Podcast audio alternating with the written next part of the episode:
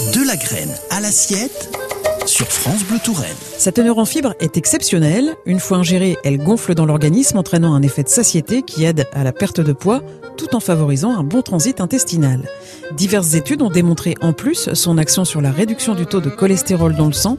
L'avoine est un atout majeur dans l'alimentation des personnes souffrant de maladies cardiovasculaires et de diabète de type 2 il est préférable de consommer cette céréale sous forme de flocons, moins agressif que le son seul, sur l'intestin.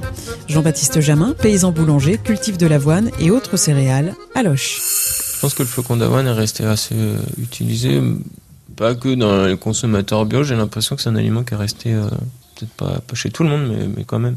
Alors voilà, je l'ai pas découvert par hasard. Hein. Je, l'ai découvert chez des, des céréaliers chez qui j'étais en stage. C'est là que j'ai appris à connaître cette plante et je me suis dit, moi, aujourd'hui, on n'en est pas là, mais j'aimerais bien qu'on fasse un atelier de floconnerie, quoi. Comme on a fait avec le grain libre pour les pâtes, mais ce serait bien de la valoriser euh, localement aussi, quoi. Enfin, aujourd'hui, c'est pas le cas par en alimentation du bétail, mais euh, peut-être qu'un jour on y arrivera.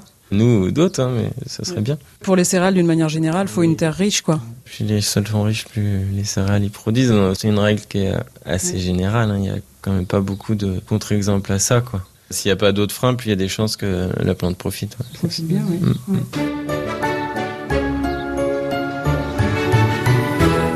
Comment vous vous débrouillez, vous, du coup, pour euh, nourrir le sol?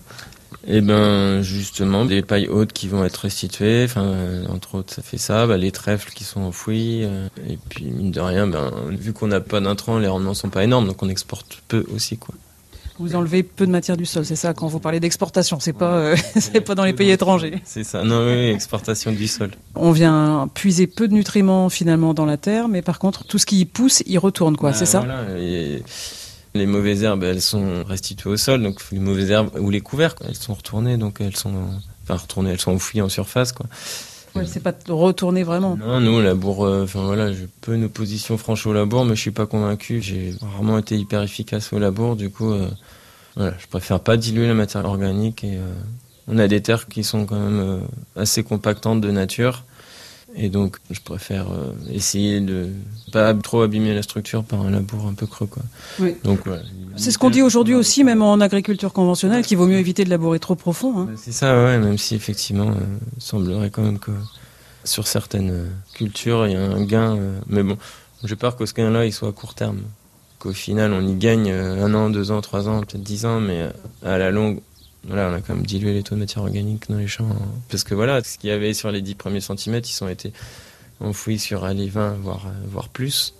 Et ben forcément, ça diminue les, taux de matière organique. Donc euh, c'est moins riche en, surface, là où la plante vient puiser, quoi, finalement.